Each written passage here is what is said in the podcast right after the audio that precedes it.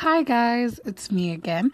I wanted to have a quick discussion, no monologue on being gay and how that alters your experiences or if it changes the kind of writer or creative that you are.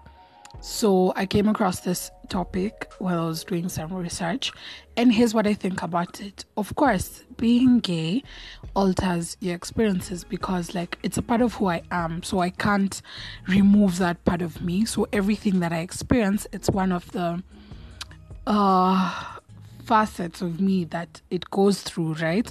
Because I'm a woman or I identify as a woman. As cis female, I identify as a queer or gay person. I identify as a spiritual person. I identify as Kenyan or African. So these are things, anything that I experience, of course, it goes through these things. How does this affect me as a woman? How does this affect me as a cis woman? How does this affect me as a gay person? Like those are the parts of me that it goes through. Like in my head, those are things that are that are not only a part of me, they're who I am. So I don't know.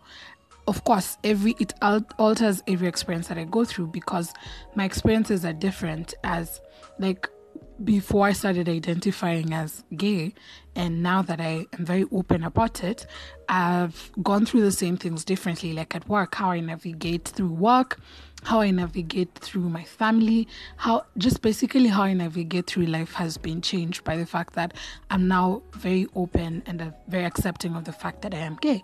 So yes, it it ha- it does alter my experiences. Does it change the kind of writer or creative that I am? Not entirely. I'm still the same kind of writer that I was. I'm just growing and it just it has added to the kind of stories that I want to tell because now I'm very passionate about creating content that is for queer people by queer people. Yes. That's what I think. I'd love to know what you think about it. So you can DM me and tell me. Um, but announcement I have extended the deadline for the anthology, and thank you to the people who have submitted so far. And if you'd like to submit, you still have till the 31st of May. Just send in your submissions to here submissions at gmail.com. That's your poetry, your art, your story that you wrote five years ago, that gay fantasy that you had. okay, I don't want to dictate what you're going to send through, but please do send that through and don't forget to let me know what you think about this. Does being gay alter your life experiences? And does it change the kind of creative that you are? That's all from me. Till next time. And don't forget to look out for the major podcast, the main podcast with Meg.